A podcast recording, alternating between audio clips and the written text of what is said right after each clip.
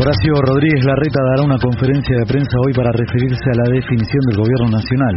Además se confirmó que se mantiene la convocatoria extraordinaria en la legislatura porteña para tratar la derogación del impuesto a las tarjetas de crédito.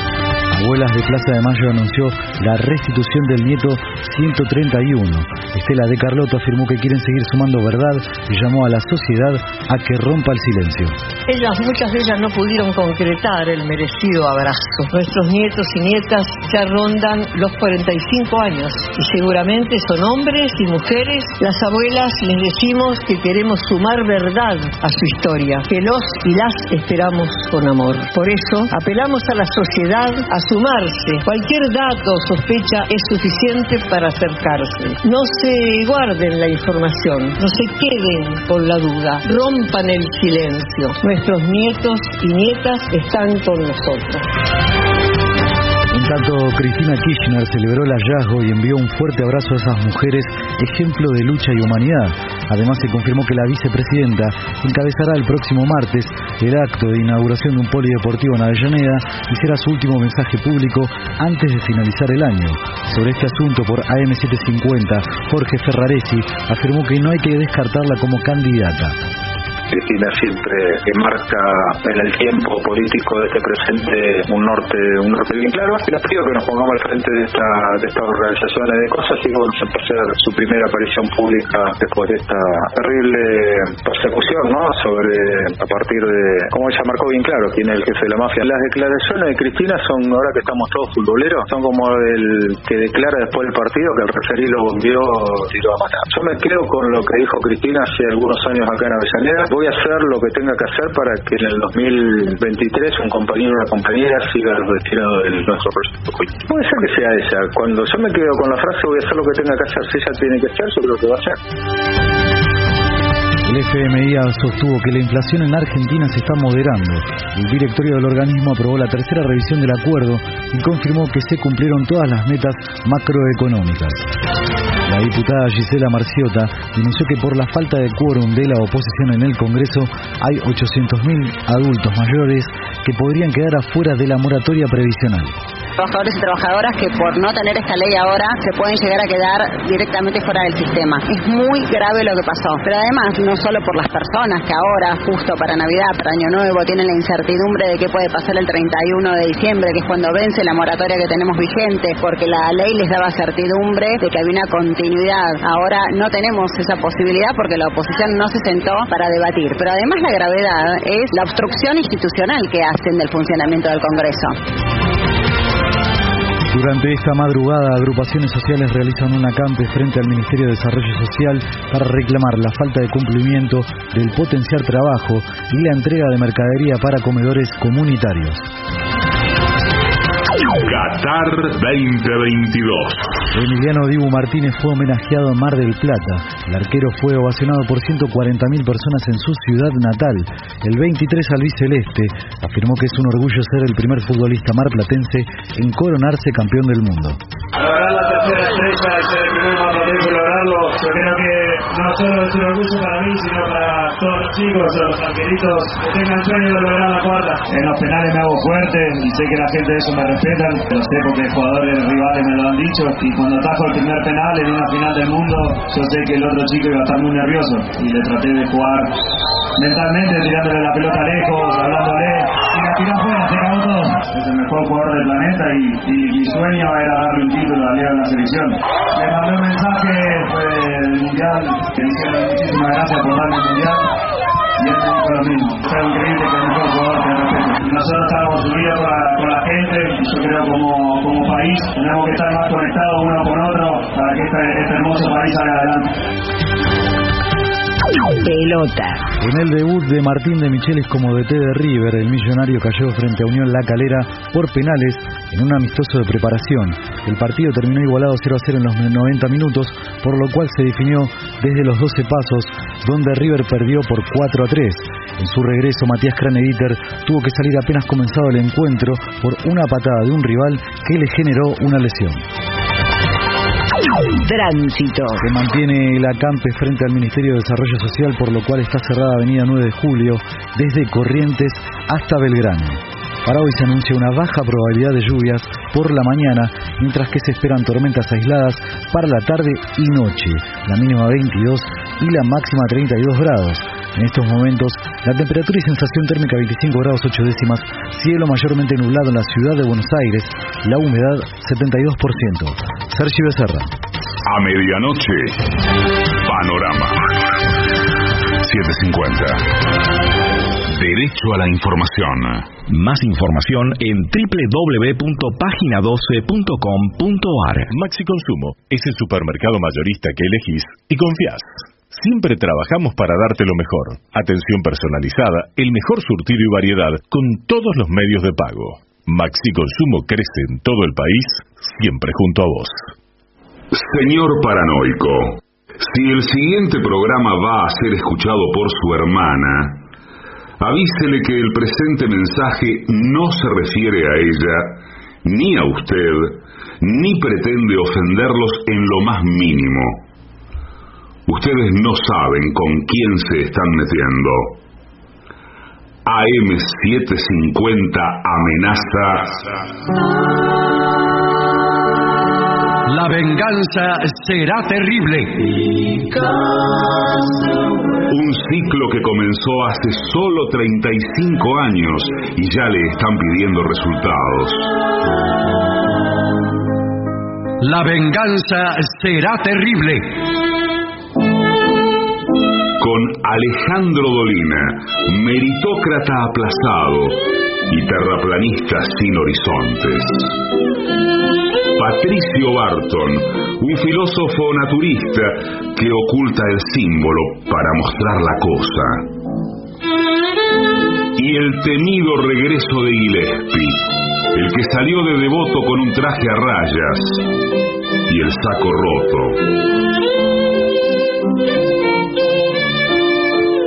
La venganza será terrible. Canciones por el trío sin nombre. Ale Dolina, Martín Dolina y Manuel Moreira. Producción, Maica Iglesias, Eugenia Gorostiza y Lucas Barrantes. Pesquisas literarias, Nicolás Tolcachier. Sonido, Miguel Vincent. La venganza será terrible. Una pléyade de intelectuales, valientes en la provocación, cautos en la controversia y fugitivos en la gresca. Y ya llegan, con la astucia del tero, gritando en Palermo y poniendo los huevos en la boca, nuestros intérpretes. Amigas y amigos, muy buenas noches. Este es uno de los últimos programas del año. Sí, señor. Después vamos a tomarnos unas inmerecidas vacaciones y a fin de enero, en un día que eh, mañana mismo vamos a designar, volveremos. Sí, señor. Volveremos. Mejores. Durante nuestra ausencia estaremos con programas que son grabados, pero em, resignificados con otro orden. Sí, sí, sí, sí. En un mix. ¿Podemos un decir que es lo mejor? Sí, ¿Es lo mejor? sí. Ah, muy bien. Y, y también tenemos algunos programas que ustedes no han escuchado Mm. Que figurarán en esa mezcla, en esos Entonces no nos vamos nada. ¿Para qué decimos, como si no bueno, nos bueno, ¿Para fuéramos. qué decimos Mire, nada? somos tan, tan leve, tan liviana es nuestra presencia que prácticamente es igual a nuestra Sí, ausencia. es igual. no pensamos nada. Eh, bueno, Eh, bueno, buenas noches. eh, en Buenas principio- todo, buenas tardes. Sí, sí, en principio buenas noches, eh, buenas noches a todos. Eh, Vamos a continuar posiblemente eh, el año que viene en esta radio. ¿Cómo posiblemente? Y posiblemente uno. ya no sabemos quién es. Hasta, Por que, favor. hasta que no me siente y agarre el micrófono, no sé, no me lo creo del todo. Bueno, bueno. Bueno. Eh, Uno nunca sabe. No, bueno. El del futuro se habla así en Y- forma provisoria. cosas es un Sí. tema, ¿eh? un tema que nos han impuesto todo Sí, nos imponen. Los, los Sí, directivos. la verdad que pero, sí. lo, pero lo Los directivos actuales. Lo agradezco. Los actuales. Eh, cosas que debes dejar de ocultar a tu médico. ¿Cómo deja? Ah, o sea, le está Muy bien. Está mal redactado. pues, No, pero ellos- Cosas que tu médico debe saber. Exacto, porque muchas veces uno cuando va al médico, no sé si por vergüenza o que muchas veces, da una versión edulcorada Sí. de lo que le Eh, pasa, de todo. dejando de, De lado todo. algunos detalles. De los Usted dice eh, que tiene más plata la que tiene. No, eso no le Que dice. vive en una casa mejor, que se siente mejor de lo que se siente. Mm. Y más que nada, le dice que hace exactamente todo lo que el médico le aconseja. Claro, y, y el Cosa médico- que, según un estudio realizado en Minnesota, eh, el 87% de, las, por ciento de las personas no hacen.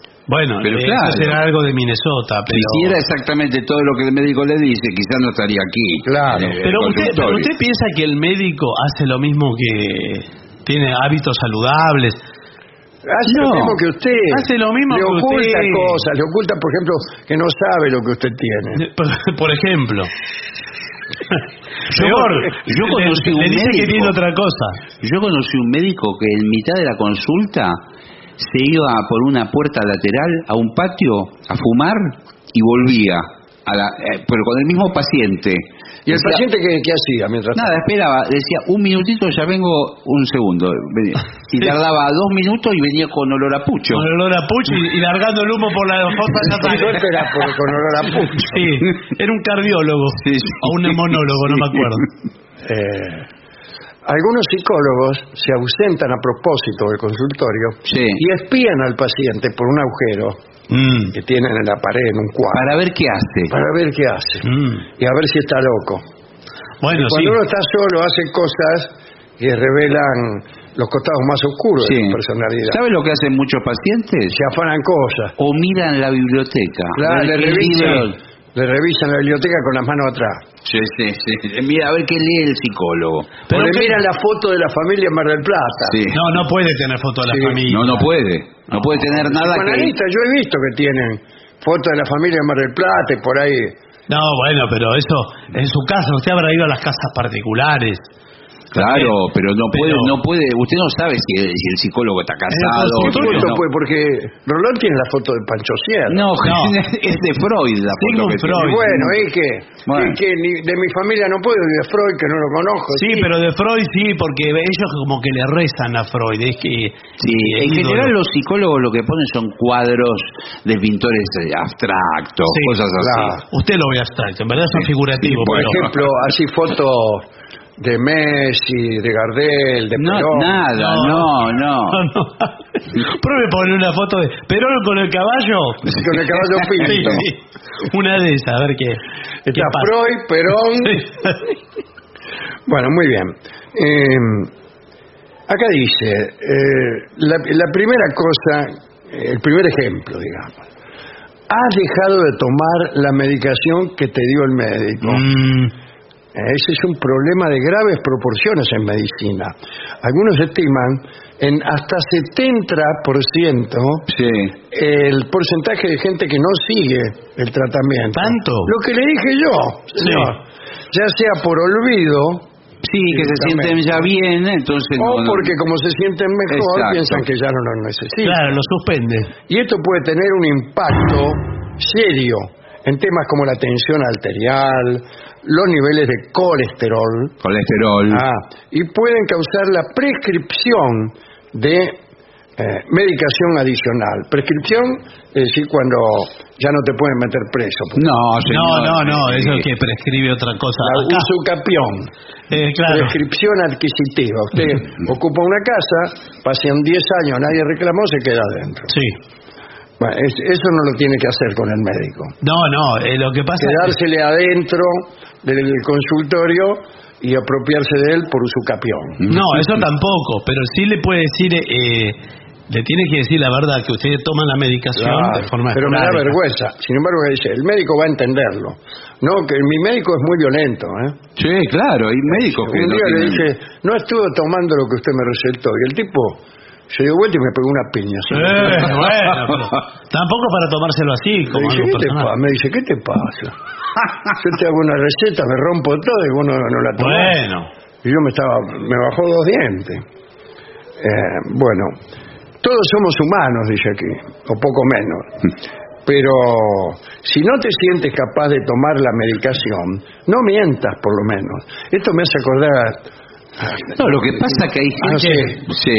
Eh, por lo menos no mientas Sí. es un inciso que escuchó muchas veces. sí, que yo escuché muchas veces en distintos ámbitos. Ahora, el por lo menos es un atenuante raro con el mientas. Pero Eh, bueno. Y no digas que sí, porque eso es peor todavía. Te trae problemas serios. Sí, doctor, lo tomé todo. Claro. No, no, no el puede. día menos pensado, usted casca, como Sí. dicen los españoles, Sí, y la culpa la tiene usted, no el médico. y sí, por supuesto. Lo que pasa el que médico. el, el tema es que si yo puedo reemplazar la medicación por sustancias y elementos naturales de la naturaleza. Ah, sí, eso es muy bueno. interesante. Sí, Bueno, por ejemplo- elemento de la naturaleza tal vez como un No. huevo frito. No, huevo frito no, yuyos.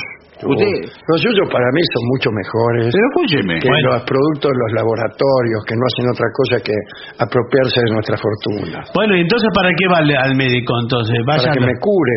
Pero no lo va a curar si... por- eh, Yo, entre lo que me dice el médico, lo que yo mismo intuyo, yo soy muy intuitivo, Sí. Sí. y, y digamos, bueno, yo también voy a un centro de meditación. Lo que me dicen ahí, con todo eso... me Pero voy claro. ¿Pero va a tomar- que tomar ver? un- va a tomar una pastilla para dormir, puede tomar un té de valeriana. Perdón, ¿usted quién es? Yo trabajé muchísimo. Yo, yo vengo del, noro- del noroeste, de donde. ¿Y qué- ¿Usted se cree que en, en el altiplano ¿Qué? están tomando remedios? ¿Pero usted es del altiplano o de dónde es? Porque no me queda claro. Viajé, fui. Ah, bueno, es- es, mochilero. Fue una vez de mochilero. Bueno. De Temperley. Pero sí, Y pero bueno, es de Temperley Temperley. se, se come mucho, se toma mucho... Pero ¿qué se va a tomar en. Temperley? Eh, fue porque fue una vez habrá ido de Azusques, como Sí, señor, de- lo conozco. de visita. Muy, cerca del límite con Chile. Por eso, allá no, arriba. No, No. no hay farmacia, no hay nada. No, Otra bueno, cosa que hay que cosa. decirle al médico es la verdad Sí. acerca de cuánto bebes o cuánto fumas. Sí. Siempre, Dice, doctor, siempre, yo me fumo dos botellas de vino al No, día". bueno, no. siempre se minimizan esos datos, ¿eh? Dice, los médicos no vamos a detenerte si fumas. Aquel actor Sí. se revela él mismo como médico. Sí, sí. O sea que sí lo va a detener. Claro. Pero tenemos que tener una idea precisa de tus hábitos para calibrar si tu estilo de vida puede estar causándote problemas. Claro. Eh, lo mismo se aplica a drogas recreativas. Sí. Drogas Eh, que se recreativas. toman en el recreo, quiere decir. No, no. Para divertirse, para estar, Claro. pasar un momento. Eh, bueno, la deontología médica establece clara y tajantemente. Bueno. Los cirujanos afirman las cosas Sí. tajantemente. Eh, el secreto profesional. O sea, nosotros no le podemos contar a nadie. Si usted viene y me dice, mira, tengo una enfermedad allá donde le dije, ponele, ¿no? Eh, nosotros no podemos. Bueno, no podemos ir a la noche al club y yo No, digo, bueno. a que no saben qué enfermedad tiene. No, usted? no, lo no. puedo decir. No, por supuesto que no, mí, pero... Salvo en- entre gente muy amiga. Por ejemplo, Rolón. No, pero tampoco Sí. le puede decir... Rolón, No, Rolón no, únicamente peor. hay cosas de sus pacientes que únicamente me las cuenta a mí. Pero no se puede, me eso las cuenta a mí porque Es que no puede. tiene usted- mucha confianza. Pero qué confianza. Sabe que barbaridad. yo, más que un comentario en el programa, no voy a hacer. Pero es una locura eso, por favor. Además, sobre todo Rolón, que atiende a figuras del espectáculo. Claro, y que le cuenta cosas muy Ah, delicadas. y bueno, Figura pero yo, pública. la verdad, yo estoy interesado en que me cuente esas cosas. Bueno, sí, pero no me importa puede. si tipos que yo no conozco hacen esto o aquello. No, imagínese que eh, a veces son... Rolón a veces se entera de parejas que después salen en la tapa de las revistas, Sí. antes que, que los descubran. Sí, sí. Pero... Eh, Rolón podría él mismo dibujar las tapas de la revista de la semana que viene. Sí. Pero usted está diciendo o está sugiriendo... Sí, sí, sí. está sugiriendo que el licenciado Rolón filtra la información a las editoriales No, no, de la farándula. no, no. Eh, dijo eso. Únicamente a sus amigos más íntimos, entre los que nos contamos. Bueno, Sí, pero desde me parece luego, una locura. y aquellos que él considera que son discretos. Sí, pe- pero considera mal. No a cualquiera le va a contar con quién anda este, con quién anda el otro. Este, Bueno, pero ¿cómo sale después en las revistas? Es raro, ¿eh? ¿Cómo se enteraron? Veo cómo son. No, pero después no. por ahí los descubren eh, en un- tomando algo o lo Y que bueno. fue. Claro, el tipo de las revistas sale a la mañana y va a todos los, los boliches a ver si lo encuentra No, a Ricardo Darín con algún. no, no. Alguien, alguien, alguien les dijo en qué lugar iban a estar. ¿Cómo ¿Alguien- sabía? Alguien les dijo, y porque eh, Rolón se psicoanalista, le- usted le dice a su psicoanalista dónde va a ir con una mina. Yo tanto no le digo. Además, yo creo que Rolón, de, de acuerdo al rol que ocupa, él le debe decir, no vayas a tal lado, Claro. andate al otro. Al re- claro, andate al otro. Y después Y le no dicen andes con esta mina, anda con tal otro. Dice. Porque esta mina anda con otro que, Claro, que pero es también, paciente. que también es muy paciente. No, y bueno. no te conviene. Pero si eso yo te un- contara lo que le hizo No, al otro bueno. paciente, imagínate. Pero eso Así no- que a mí me gustaría tener un psicoanalista como Sí, Rolón no. que conozca con quién andan las minas que andan Sí. conmigo. Lo cual me daría muchísimo poder, imagínense. Eh, claro. Sí. Bueno, sí, un poder relativo, ¿no? Sí, También. claro. Sí, Eh, como todo poder. ¿Estás muy estresado o sometido a presión? Decíselo a tus médicos. Sí, claro, porque Doctor, doctor, doctor, estoy muy estresado y sometido a presión, ¿eh? Si usted está estresado y sometido a presiones, come una hoja de lechuga y le cae mal. Sí. Si usted está relajado, se come un lechón entero y le cae bien. Bueno. ¿Y qué puedo hacer, doctor? Y, y bueno, ¿cómo hace el lechón? ¿Cómo hace el lechón? Porque si Como igual, lechón, si igual se va a sentir mal. mal. Así que, Claro. ¿cómo hace el lechón y lo reviente? El médico puede darte el mejor consejo, derivarte a un especialista. ¿Qué quiere decir derivarte? Te lo saca de encima. Sí. Eso quiere decir Eso, en sí. castellano. Eh, si lo considera oportuno, ¿no? Eh, o tomar en consideración prescribir medicación necesaria. eh, y bueno, una vez roto el hielo, ¿qué hielo? Y de la Estamos reunión. hablando de médico y eh, estoy enfermo. Quiere un y whiskycito. una vez roto el hielo. No, Eh, sí. lo- lo- Los cubitos para- hablando del, del- del- del glaciar Pedrito Moreno. No, Perito Moreno. No, bueno, por ahí este, a- algún médico de los más prestigiosos por ahí tiene un- una botella de whisky. Lo Bueno, bueno, lo sé. Sí, Ah, así lo hace. sí, una copa. Ahora como- que ya se la tomó, le voy a decir, esto es veneno para usted. se lo hice tomar para que vea. Eh, bueno, pero... Para que usted mismo experimente lo malo que es el alcohol para usted. Hay muy de- del médico eh, hablar eh, en primera persona en primera persona del plural Del plural. Sí. con el eh, con el paciente. ¿Nos sentimos bien? Nos sentimos bien, ¿cómo estamos? ¿Cómo estamos comiendo? Yo mal, usted no sé. Eh, ¿Cómo estamos yendo al baño? ¿A qué se refiere? Le- ¿Pero cómo a qué se refiere? Eh, ¿A cantidad? ¿A, no sé. Claro, a todos los? A estilo. No, no, más o menos dice, ¿usted está conforme con su desempeño? Yo siempre estoy conforme Sí. con el desempeño, aunque eh, podría dar un poco más. Bueno, bueno, pero su desempeño gástrico estoy diciendo, por Está- supuesto. está muy bien. ¿eh? Debe recordar que la depresión es un problema demasiado gordo. ¿Y de dónde vino la depresión? No sé, pero que yo creí que la depresión era otra cosa. ¿Que es que uno engorda? No, no, es el, eh, un problema grande, quiere decir, este Ah, informe. y que no hay que mantenerlo en secreto. Eh, después, si toma suplementos o hierbas medicinales, Bueno, debes decírselo al médico. bueno, Sí, claro. Que algunos se lo ocultan. Lo mismo si fuma hierbas también. No, bueno. no, no, obviamente, sobre todo pero- porque el médico puede considerar que todas esas cosas entran más bien en el terreno de pantanoso Sí, claro. del curanderismo.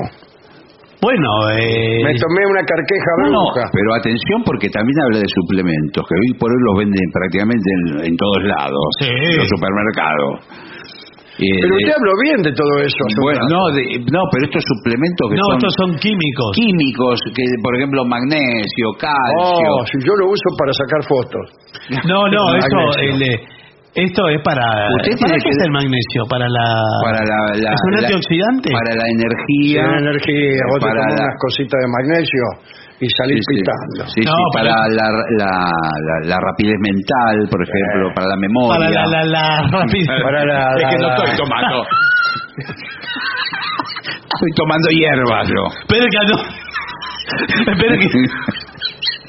Me anoto la hierba que está tomando. Por favor. Bueno, el médico no necesita conocer el estado de tus cuentas. O sea, si tienes problemas de dinero, le puedes decir al médico. ¿Y qué le importa al médico? No, No, no, le dice en ge- general, le dice, mira, eh, No te voy a pagar hoy. no, no, No, es porque por ahí. Estoy con problemas. el- problemas económicos. Eso repercute en toda En su todo el organismo humano. Sí. Usted no duerme veces bien a a usted la le noche. parece que anda mal del hígado y lo que pasa es que no tiene guita. No duerme la noche. Eh, ando con problemas, doc. Le dice. sí. Bueno, este, así que no te quepa duda No te quepa. de que tu médico ya ha tenido antes conversaciones similares, de modo que no te sientas incómodo. Ah, sí, el médico siempre ya tuvo la misma conversación. Por acá dice el médico, han pasado tantos como usted, Sí, es que una- vinieron, llegaron y se fueron. Bueno, Sí, bueno. bueno, por, por favor. Bueno, si no duermes también díselo al médico. Claro. No, no se lo, hay gente que lo oculta. Doctor, yo duermo perfectamente. No, pero escuche. No, no, y se queda Pero dormido mire, ahí. mire el aspecto que tiene. Está ojeroso, Claro. está blanco, tiene la, la, la piel grisácea. Bueno, si empezamos a sacar defectos. No, güey. Claro, ¿por qué no se mira usted La boca seca. Quizás esté muerto. También si está cansado, díselo. Díselo. Después. eh, cuidado, ¿eh? Háblale de tu vida sexual. Pero si el tipo ¿En es gastroenterólogo. ¿Pero qué? Es gastroenterólogo. Doctor, acá entre nosotros, ¿no? Pero? ¿Qué? Somos grandes. Dice. Y hay otras cosas que le tienes que decir. Por ejemplo, que la tarjeta de la prepaga está vencida. Eso Bueno, sí. Te lo tenés que decir. Eso sí, antes que de no era tu turno y te metiste. Él, él se asomó y dijo, Rodríguez, Sí. vos no sos Rodríguez, pero te metiste igual. Claro. Eso también hay que decírselo. Eh, que te acuestas con su secretario. No, bueno, eso qué le va a decir. Este, que no llevas ropa interior. ¿Para qué le va a decir Y eso? hay que decirle eso al médico. No, Ah, pero, ahí no cuando has le dicen- tomado nada de lo que él te recetó. ahora, el- el- el- una pregunta. Sí. Por ejemplo, si uno viene, supongamos, un día tórrido de trabajo todo el día y le toca la, la consulta a la noche. Hola, ¿qué tal? El doctor Tórrido. Sí. Tiene fiebre. Y por ahí uno no está debidamente bañado, aseado, perfumado. sí. No, no tiene que ir. Se lo Hay que al No puede ir al médico. Doctor, ¿Cómo? mire, Me- la verdad que Sí. vengo un poquitito pastoso. Porque por, ahí la tarde en el maizal. Claro. porque por ahí el médico lo hace desnudar, Claro. incluso hasta lo mira todo. Claro, Sí. mira un poco y dice, Sí. ¿y este ramo de flores? Sí, para usted, doctor. No, señor. Mire, eh, por educación tiene que estar higienizado. Si no, el médico, ¿sabe lo que le dice? Eh, vaya a higienizarse. eh, Y eh, vuelva. Y vuelva. Y vuelva. Pero escúcheme, usted no está acostumbrado a todo. De tratar Claro, porque No. me va a decir que todos son más limpios que yo. No, bueno, pero yo trabajo con cuerpos humanos limpios. Sí. Oh. Ah. Eh, imagínese en la facultad, nosotros trabajamos. Si quiere le cuento mi carrera. Sí, Sí, a ver qué. qué carrera. Eh, yo hice, bueno, todos los años de facultad, tengo posgrados. Eh, ¿Tiene podado? posgrados. Ah. Posgrados. Y nosotros trabajamos primero en la facultad con muñecos de plástico, Claro, Sí, claro. sí. que tienen. Para hacerse la mano. Pero claro, y después con cuerpos reales, pero siempre No higienizados. se, ¿Y no se equivocan? A No. veces, por ejemplo, operan un muñeco de plástico y, No, porque el, el, el Y, al, y al se- al señor, al paciente lo guardan en el ropero.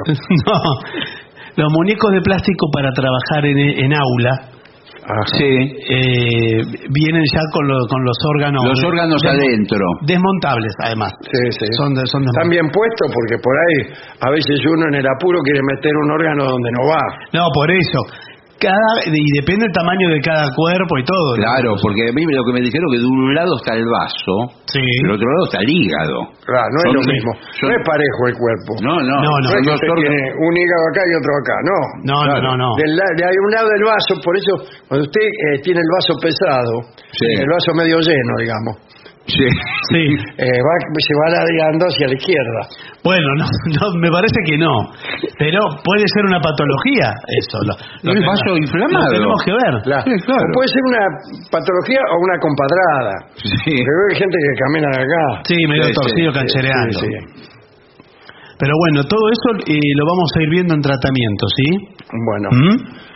bueno, eh, me voy a retirar, doctor. Em, ¿Te hago Sí. las órdenes? Sí, por favor, ¿qué es lo que Eh, hay que hacer? ¿Usted es amigo de él o quién es? Porque no Soy compañero de la facultad. Ah, de la facultad. Eh, le dije que como él le daba timidez, no, no se atrevía a venir. A, le dije, yo te Bueno. acompaño y, y No, está bien, está bien, no, no importa. Le preguntaba nada más. compañero, de la, la letra. compañero de la facultad. Sí, sí, está bien, no importan los detalles, imagínese.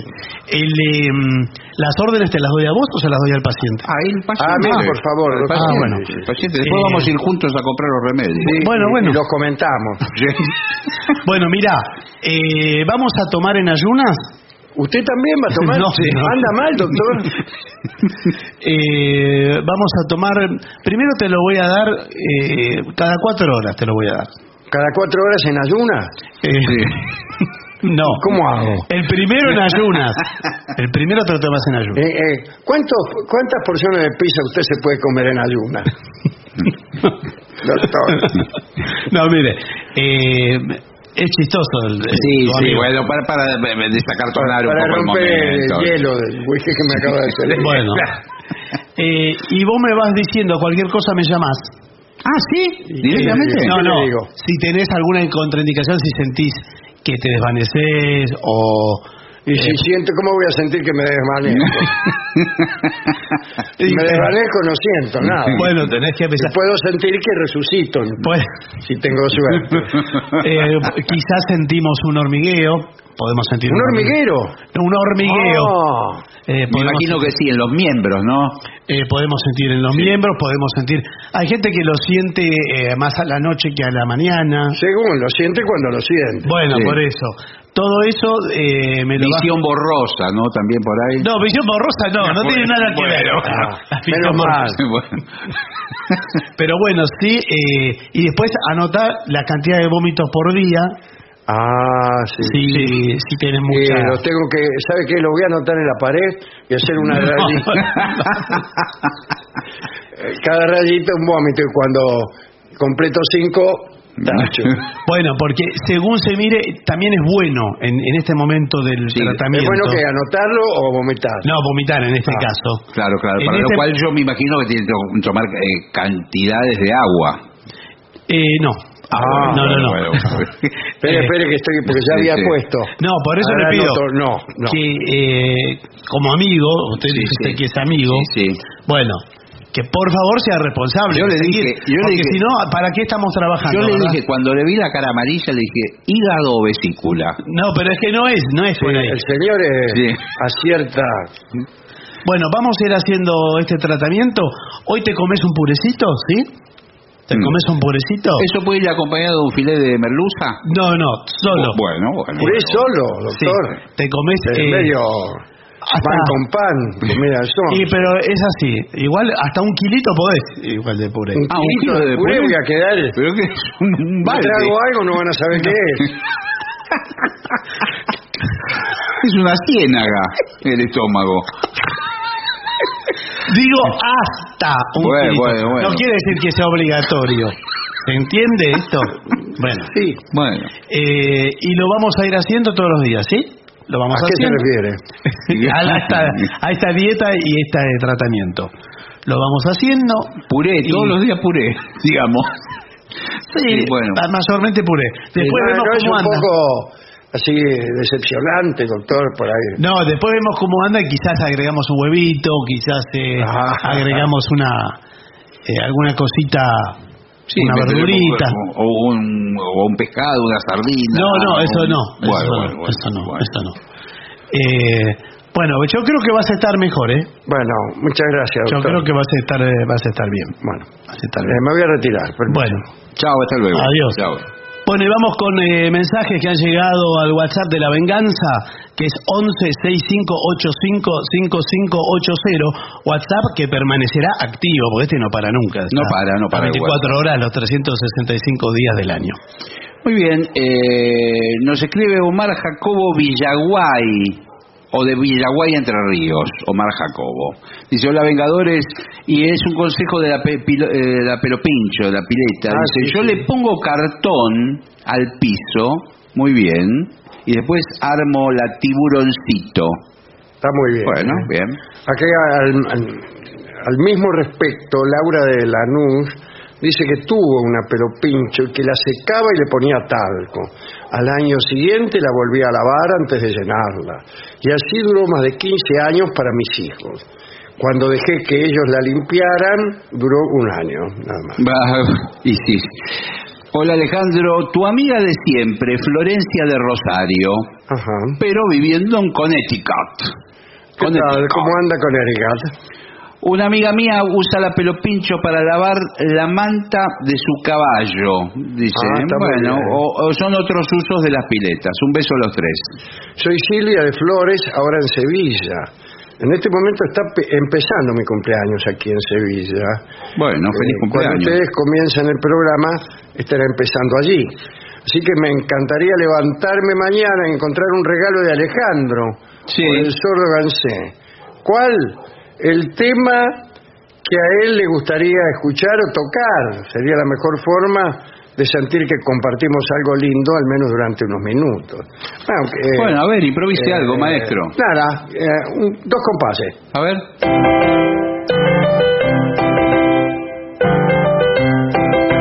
Esa es una sevillana. Sí, señor. Muy bien. Bueno, eh, al margen dice el arbolito, pero no el pesebre, lo tengo armado desde el 8 de diciembre de 2020. Ah, mire usted. Sí, sí, lo dos deja armado años. nomás y chao. Dale. Mi nombre es Gustavo, soy de Barraca, lo felicito por el programa y les pido al trío si por favor pueden hacer Ask Me Why de los Beatles. Bueno, como no, Creo que nunca lo hicieron, ¿eh? Por lo que tengo en memoria. Yo no recuerdo No, no, no. Linda, Seguimos palpitando el mundial. Especial Qatar 2022. El otro día me quedé pensando en esta cuestión de valorar una pieza de arte por sus méritos y no porque evoque algún recuerdo. Sí, así es. Yo creo que apreciamos aquello que es arte y lo diferenciamos de lo que no lo es. No siempre. Pero las asoci- asociaciones emocionales que hacemos con una pieza de arte la enriquecen. Entiendo que el artista se centre en otros méritos de la obra, pero la emoción subjetiva que nos genera cada uno de nosotros es un valor agregado. Un valor Sí, agregado puede ser sí. que no tiene nada que ver con el arte. No, No, pero es claro. el, valor que subjetivo que uno Sí, puede, pero- pero puede interpretar. Pero, por cualquier razón. sí, sí. Si yo encontrara este, eh, cuentos escritos por mi hijo a los cinco años, sentiría una gran emoción, pero eso no, no, no, no tiene interés artístico. ¿no es cierto? Bueno. Soy Pablo de Barracas. Negro, les pregunto a los tres, ¿ustedes saben cómo retirar la oblea de la BTV del paraíso, del parabrisas? No, no, es que no, me- me- eh, tiene un pegamento imposible. Sí. Tiene que cambiar el parabrisa para Claro. Sí. Me dijeron que es el mismo papel que, que usan para envolver el queso Adler. Sí. Imposiblemente, sí, un papel imposible, indestructible. Dorina, soy una fiel oyente de varios años. Me gustaría que hagas un comentario del orgullo de ser argentinos, ahora que somos campeón del mundo, campeones del mundo. Eh, me- bueno, pero ya habló usted al respecto. Sí, sí. Hemos hablado muchas veces del orgullo, pero no, no sé si es el orgullo, la felicidad de ser argentino, o aquello que nos distingue, o que nos hace sentir que pertenecemos a un mismo, ser sapos de un mismo pozo. Pero son sentimientos muy complejos que no deben tener que ver con el orgullo. El orgullo en el sentido, ay, qué suerte que soy argentino y no belga, qué sé yo. no, claro, claro. Es muy delicado, muy delicado. No tengo, no tengo nada interesante que decir. Dice que eh, cantás y tocas muy bien, ¿eh? Y Barton y Gillespie te acompañan muy bien. Liliana de Floresta. Claro, muchas gracias. En, todo caso Gillespie, pero Barton no, no toca. No, bueno, pero... Pero bueno, también como el oyente anterior, eh, es una presencia que ayuda, etcétera. Sí. Dolina acaba de decir esta noche de martes que va a haber un cambio en la directriz conceptual del programa. ¿Eh? No, no exactamente, no. Dice, ya no será imparcial. Un cambio en, la forma de buscar eh, algunas algunas charlas, algunas notas que pueden interesar a, nuestro público, nada más que eso. sobre todo más, activos en eso, sí, nada más. sobre todo en el segmento de la de la refle, de ¿no? La charla, claro. De la charla. ahí sí, sí. Bueno, esto lo manda Tolo Tomé. Atención La Plata, llegó el gran día. Se viene el Joker. Este viernes, viernes 23, doble función a las 20 y a las 22 horas. El Joker en La Plata. Esto es en escenario 40, calle 40, entre 18 y 19, en La Plata. Joker eh, cuenta con la actuación de Rodrigo Mauregui, dirección de Guillermo Ade, eh, y las entradas por alternativa teatral o en la boletería del teatro, ¿no? Escenario 40, ahí en la calle 40.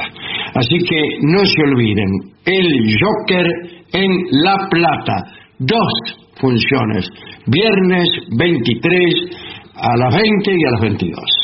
Bueno, yo no tengo más mensajes. No, yo tampoco. En realidad no, eh, no sé qué decirle. No, vamos a una pausa. Bueno, con mucho gusto. 750. Lo mejor de las 750 ahora también en Spotify. Las 750 en versión podcast. Para que la escuches cuando quieras. Lo mejor de las 750 en Spotify. Dale play.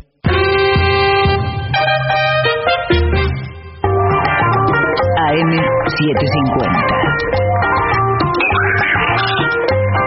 Pero no imparciales.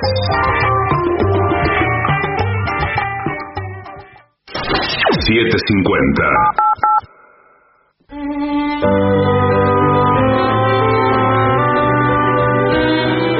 Continuamos en La Venganza Será Terrible por las 7.50. En redes sociales nos encuentran como La Venganza Radio y hay un WhatsApp para ustedes, para los oyentes, que es 11 5580. Hace algunos años contábamos aquí el derrotero de la familia imperial rusa, eh, cuando sucedió la revolución. Decíamos que después de una larga peregrinación, el 16 de julio de 1918, el zar Nicolás II, la zarina Alejandra, el zarevich Alexei y las cuatro princesas, Olga, Tatiana, María y Anastasia, además de algunos amigos de la familia, había un médico por ahí, fueron fusilados en el, sótano de una casa en la que vivían en Ekaterimburgo. Mm. El gobierno bolchevique no quería que sus enemigos blancos y las monarquías vecinas restituyeran a los zares en el poder, pero más que nada no querían que esa familia se convirtiera en bandera de la lucha. Entonces se llevó a cabo aquella masacre. Los cuerpos fueron rápidamente metidos en un camión y llevados a una mina desierta en las afueras de la ciudad y allí fueron quemados. Hoy no vamos a hablar de eso, ah. sino de lo que sucedió con una de las princesas, Anastasia. Eh, las comunicaciones oficiales que daban los bolches acerca de, de estos sucesos siempre fueron brumosas. Y entonces nacieron mil historias. Se dijo que solo había sido ajusticiado el zar y que la familia había sido puesta en un lugar seguro. Se dijo que habían emigrado. Después eh, decían que habían muerto en la evacuación de la casa en la que estaban custodiados en un enfrentamiento del ejército rojo contra eh, los blancos que avanzaban. Se dijo también que se había visto al zar Nicolás en las calles de Londres con el cabello canoso. Eh, otra historia lo situaba en el Vaticano, oculto por el Papa. Llegó a decirse que toda la familia estaba a bordo de un acorazado que recorría eternamente las aguas del Mar Blanco sin tocar nunca tierra. Y aparecieron docenas de pretendientes que afirmaban ser tal o cual miembro de la familia imperial. En plena guerra civil rusa entre rojos y blancos, Nicolás Sokolov eh, fue el investigador oficial eh, que él, era, eh, digamos, opositor a los bolcheviques, pero investigó, investigó este, la desaparición, a ver qué pasaba. Antes de la revolución, Sokolov era investigador de la corte. Mm. Así que trabajaba para, para la oposición, vamos a llamarle así. Sí, eh, después de la revolución y después del derrocamiento de la monarquía, él se mantuvo fiel ideológicamente al antiguo sistema. Y trabajó y descubrió eh, en una mina desierta evidencias siniestras que daban cuenta de la masacre. A fines de 1919, Sokolov tuvo que rajar, mucho no podía durar ahí. Eh, y vean qué cosa, los que odiaban a Sokolov por la verdad que decía, a saber, bueno, efectivamente los trasladaron, los mataron en un sótano, los trasladaron a una mina y los quemaron. Esa era la verdad. Y los que lo odiaban no eran los bolcheviques, porque decía eso, fueron los familiares de los Romanov, que, bueno, desconfiaban del investigador porque creían que la familia del zar estaba viva o querían creerlo. Mm. Querían creerlo. En los últimos años de su vida, Sokolov preparó un informe completo de la investigación. ¿Para quién? Para la emperatriz viuda María Fiodorovna, no viuda de Nicolás II. Eh, era la mamá de Nicolás. Ah. También estaba viuda. Viuda de antes. El viejo se había muerto, el viejo. Eh, y escribió un libro, Sokolov, basado en su investigación, pero nadie lo quiso recibir. Y finalmente Sokolov murió en Francia, solo y olvidado, en 1924. Lo que pasa es que muchos parientes de los Romanov y muchos monárquicos, quería que apareciera alguien, aunque fuera mentira. Y la historia más fuerte, todos los muchos que aparecieron, fue la de Anna Anderson, una chica que dijo ser la princesa Anastasia. Mm. Cuando yo era chico, esa historia todavía... ¿Todavía resonaba? Todavía sonaba. Ah. Cada tanto salía en la página 2 de La Razón alguna cosa que había pasado, alguien que había, se había entrevistado con, con esta chica y que decía que era, o alguien que la había entrevistado decía que no era, cosas así. En realidad lo que pasó con esta chica fue esto. La noche del 17 de febrero de 1920, un policía sacó a una joven de 20 años de un río, pequeño arroyo de Berlín, y como se negaba a revelar su identidad o a responder las preguntas este, fue internada en un hospital psiquiátrico, registrada como señorita desconocida. Tenía cicatrices en el valero y en el abdomen. Cuando la interrogaron varias veces, habló en alemán, con acento descrito por el personal médico como ruso. Ah, qué sé yo. Son muchas cosas. ya. Son muchas cosas. Sí. El acento ruso, ¿quién lo conoce a la perfección? no. Nadie. Los rusos solamente. Bueno, unos días más tarde, esta chica le confesó a una enfermera que ella era en realidad la gran duquesa Anastasia. Ah, bueno. Ah, la menor de las cuatro hijas del zar Nicolás II y de la zarina Alejandra. Declaró que solamente ella pudo escapar de la masacre de Caterimburgo y dijo también que para eludir persecuciones se había hecho llamar Ana Anderson. Bueno, el primer problema que se presentaba es que por esos tiempos ya había, ya se habían presentado muchos. Varias Anitas. En realidad había 19 Anastasias, Mm. cinco Alexei, tres o cuatro Tatianas. Pero lo cierto es que eh, la historia de esta mujer rescatada en Berlín era la única más o menos verosímil.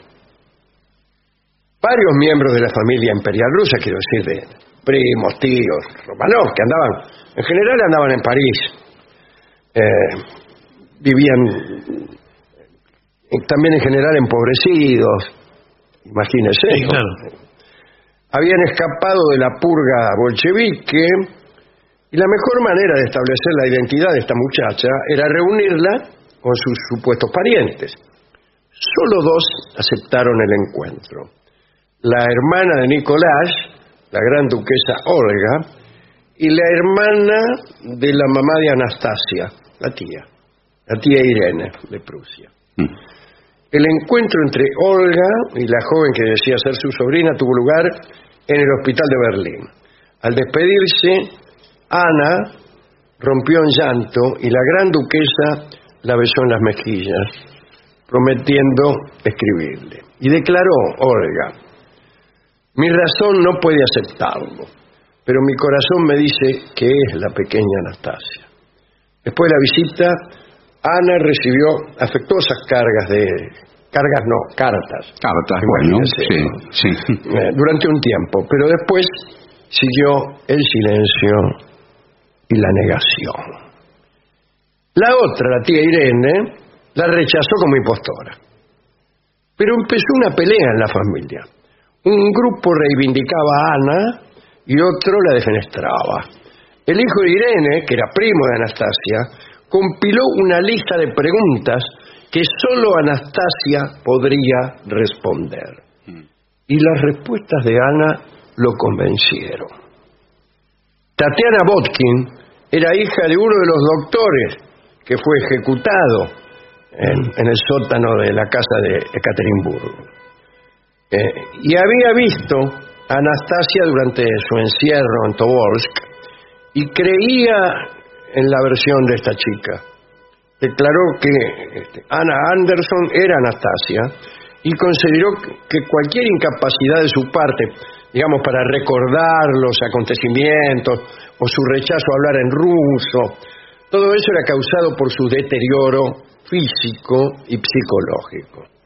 Ya fuera por un deseo sincero de ayudar a la débil memoria de la paciente o por un embuste deliberado, esta Tatiana Botkin, la hija del médico, entrenó a la supuesta Anastasia con detalles de la vida de la familia imperial. Y ahí se complicó todo. Alguien iba a hacer ese trabajo, ¿no? Estaba también el duque Jorge de Leuchtenberg, pariente lejano del zar, y le dio alojamiento en el castillo de Seón. Los visitantes ahí en ese castillo incluyeron al príncipe Félix Yusupov. Yusupov. Félix Yusupov. Vamos a ver si tuvo este algo que ver con el asesinato de. Vamos a Lo ver vamos si a desentrañar. Que era marido de la princesa Irina Alexandrovna de Rusia. Y escribió Yusupov. Demando categóricamente que ella no es Anastasia Nikolayevna, que es solamente una aventurera enferma de histeria y una actriz espantosa. Simplemente no puedo entender cómo alguien puede tener duda de esto. Si usted lo hubiera visto, estoy convencido de que retrocedería horrorizado ante el pensamiento de que esta criatura espantosa pudiera ser una de las hijas de nuestro zar. Efectivamente, Félix Yusupov, que es el autor de esta carta, fue el principal responsable del asesinato de Rasputín. Ah, bueno. Era vos. Hemos hablado nosotros muchas Sí, veces y contamos lo que costó matar a ese hombre. sí. Porque primero le envenenaron unos alfajores con cianuro Sí. para la rata como para 15. Y no se murió. No le pasó nada. Seguía el tipo tomando vino y comiendo alfajores. Eh, alfajores es una licencia. Sí, sí, me imagino que el alfajor ruso. Eh, Después, como no se moría, se empezaron a poner nerviosos eh, y le tiraron unos tiros. Y como todavía seguía jorobando, lo, lo agarraron a patadas en el piso. Lo ataron. ¿Todavía estaba vivo el tipo? Sí. Hicieron un agujero en el, en el, el- el río congelado que pasaba frente a la casa. Estaban en San Petersburgo, Petrogrado. Y lo tiraron por el agujero. Y después lo encontraron y estaba muerto. pero, pero estaba ¿cómo? muerto por ahogamiento. Es decir, que cuando lo tiraron al río, después de haberle pegado tiros, pateado, sin contar los alfajores de Envenenado. cianuro, estaba vivo. Bueno, y el responsable fue Félix Yusupov. Tengo buena memoria para los asesinatos Sí, de, es cierto. de monjes sin- siniestros. Sí, sobre todo rusos. Este, sin embargo, otros visitantes que no eran eh, Yusupov, por ejemplo, un señor que también llamaba Félix, pero Dassel, era un oficial a quien Anastasia eh, conocía desde niña. Bueno, eh, estaban convencidos de que ella era la auténtica princesa. Publicó un libro, Ana. Yo soy Anastasia. Nunca pudo explicar convenientemente su fuga. La, versión de que sobrevivió a las balas y a las bayonetas y que luego la rescató un guardia bolchevique al que convirtió en su amante parecía más una ficción romántica que un hecho posible. Entre 1922 y 1968, eh, Anna Anderson vivió en los Estados Unidos, también en Alemania con algunos de sus partidarios, y el pianista, el buen viejo Rachmaninoff, Sergei Rachmaninoff, le financió su estadía en el Hotel Garden City, en Hempstead, en Long Island, y más tarde en una pequeña casita de, de campo. Y fue el centro de la atención de la sociedad de New York. Le agarraban rabietas, era un poco desequilibrado. Un día mató un loro a patadas porque no le decía princesa. Y ahí es cuando eh, sucede lo que yo le contaba en esa época. Era un personaje del cual se hablaba mucho, hasta que se hace la película. Se llama Anastasia. Sí, señor. Trabaja, en la película trabaja eh, Jules Briner, que hace un papel que no sé si hay alguien en la realidad. El papel de alguien que la secunda, de un ruso que la acompaña y no termina de creer o no creer. Eh, y trabaja creo que Ingrid Bergman, Ah, la sí, que hace el papel sí. de Anastasia y fue eh, muy considerada esa película. Se casó, eh, la chica Ana, con un señor John Manahan, profesor de historia de Virginia. Manahan disfrutaba de este matrimonio, se describía él mismo como el gran duque en espera, o sea, el, el posible yerno del zar. Era rico Manahan, pero vivían en la miseria, con muchos perros y gatos y montones de basura. Dice el, el redactor de este informe, que debo haber sido yo, que asocia la miseria con la posesión de muchos perros. A estos eran gatos igual, ¿eh? Eh, perros y gatos. Ah, perros y gatos también. Ana murió en 1984. Después de un pleito legal que se prolongó varias décadas, los tribunales resolvieron que esta chica no había logrado demostrar que era Anastasia, sus reclamos fueron desestimados para siempre. Después de la caída del comunismo, se descubrió la ubicación de los cuerpos del zar, la zarina, los cinco hijos. Y después apareció el ADN. Las pruebas realizadas demostraron que el ADN de Anna Anderson no correspondía con los restos de los Romanov, ni con los parientes vivos. Ana había producido una doble impostura. No era Anastasia, pero tampoco era Anna. Una investigación financiada por el hermano de la zarina eh, la identificó como Francisca Jankowska, una obrera polaca con un historial de enfermedades mentales. Esta chica, la Jankowska, había trabajado en una fábrica de municiones durante la Primera Guerra Mundial. Bueno, fue declarada insana en 1916 y en 1920 fue reportada como desaparecida de su vivienda en Berlín. Y allí fue justamente donde la encontraron. Y ella decía que no sabía quién era. Cuando reapareció ya le, surgieron los, las pretensiones de princesa rusa y toda la historia que acabamos de contar. Pero, qué cosa, ¿no? Me gustaría contarle a mi abuelo y a mi abuela, que eran aficionados a la historia de, Anastasia, y cruzaban apuestas a ver si era no ¿Ah, sí? Sí, sí. Eh, ¿Cuál fue el final? ¿No? El palio final. Sí, sí. Eh, decepcionante final. Sí, viene el ADN y se termina toda la. Sí, sí. Toda la Vamos a escuchar un tema musical que, que se llama justamente Anastasia y que fue muy, pero muy conocido en, década, en la década de 1950.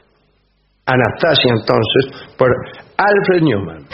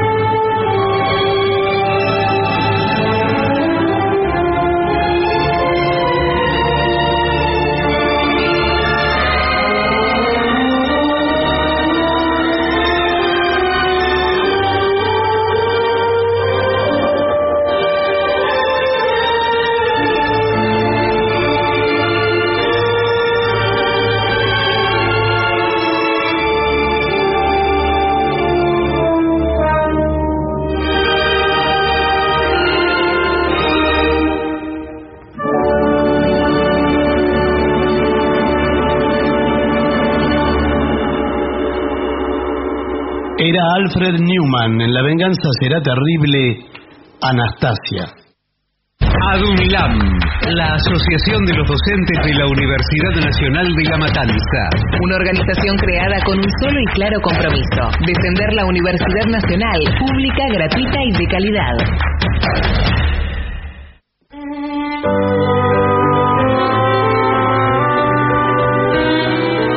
Continuamos en La Venganza Será Terrible, en ya casi el- lo último de este año 2022. Recuerden que estamos en estudio, ya no hacemos Sí, sí, programas ya- con ya público. no ¿eh? no es con público. No, no, mañana tampoco estaremos eh, con público, sino aquí. Creo que se entendió.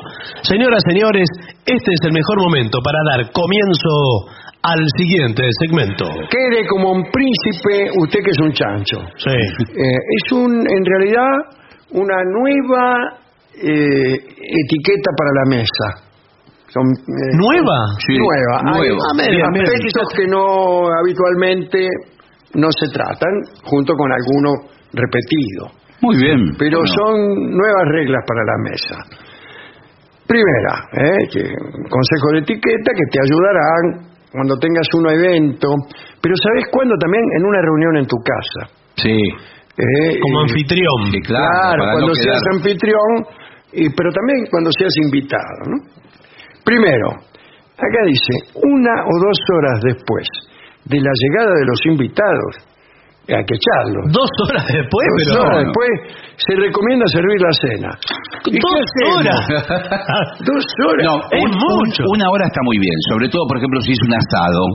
eh, Sí. no queda mal que la gente ya llega y ya está el asado. Pero acá Ahí dice, está la ceremonia de cocinarlo. mientras espera se ofrecen pasabocas. Ajá. No sé lo que son, Ese, eh, pero, pero es una fiesta, que por lo menos tiene que durar dos horas. No, señor. Y- Bocadillos son. Y bebidas, Sí, pero no mucho. claro. Eh, No- Porque si no se llenan, No, Sí. no. se llenan con porquerías, se llenan. Sí, pero queda mal decir, no se llenen ahora con porquerías. No, queda feo. Y mucho feo. menos con las porquerías que trajo O también otro. si usted tiene, tiene un asado medio escasani, Sí, ahí y ahí le dice, llénense, o le Sí, encaja, sí. encaja pan y pan y pan. Sí. Mucho pan, mucha, por mucho chorizo. Para cubrir la mesa, eh, dice, se recomienda un mantel grande. Sí, bueno, sí, claro. Pero bueno. no, porque si es chiquito, Y- si, si el mantel más chico que la mesa, No, no puede eso es horrible. No, señor. queda. El mantel tiene que ser un 36% más grande que la mesa. Ah, qué bueno. Sí, sí, sí, sí. Acá dice, el mantel debe, tampoco debe ser muy largo. Claro, porque si no lle- llega al piso, no. Piso parece un telón. arriba del piso, Sí. viene la gente y lo, Arrastrado. lo ensucia. Mm, Dice, tiene que caer a la mitad de la distancia que hay entre el piso y la mesa. Sí, está perfecto. Para uno poder meter las piernas. Claro. Claro, Sí. si no. No, no queda bien tampoco usar el mantel para Sí. taparse el regazo. No, No, no, no. no. O, o menos eh, como no, servilleta. no, no, el mantel cae y donde cae queda. Claro. Es así, en el perímetro de la mesa. Bueno, eh, una cosa interesante. A ver. Las servilletas deben ser del mismo material y del mismo color que el mantel. Pero se usa composé también, ¿vio? Sí, pero eso... Se usa eso- composé. Eso es de grasa. Sí, que. Pero ¿cómo va a ser de no- grasa? quiere decir que no compró el equipo entero. No, señor. De mesa, compró el mantel Porfa, un día y... Lávese la boca. Bueno, Yo he estado en reuniones, en No banquetes. tiene nada que ver. ¿Cómo se ve que usted nunca Sí. fue a morfar a la casa de Susana Jiménez? No, señor. Escúcheme, el mantel es verde y las servilletas son violetas. Pero no, no, que señor. Pero es composé. Son me- de otro, de otro material. Sí. El mantel es de hule y la servilleta de papel. Sí. Yo cuando voy a las cenas eh, con los directivos de la radio, Sí. Sí. a, a sus mansiones, eh, el mantel está en composé también. Mansiones se llaman.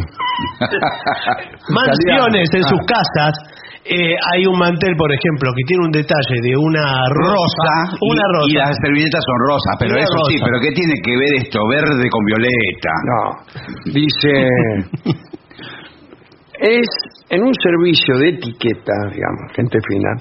En la mesa se debe poner un plato hondo, un plato pando y un Sí. plato de postre. Sí. Un plato pando es playo, debe ser. Sí, claro. Sí.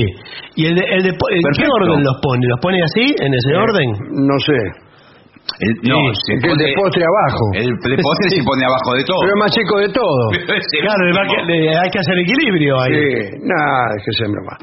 asegúrense de tener el resto de herramientas indispensables en la cocina. Herramientas. Esto es la cocina. ¿eh? ¿Herramientas? Herramientas, sí. cuchillo son- de carne, Ah. cuchillo de pescado, cuchillo de manteca, cuchillo de postre, cuchara para la sopa, eh, para para café, claro.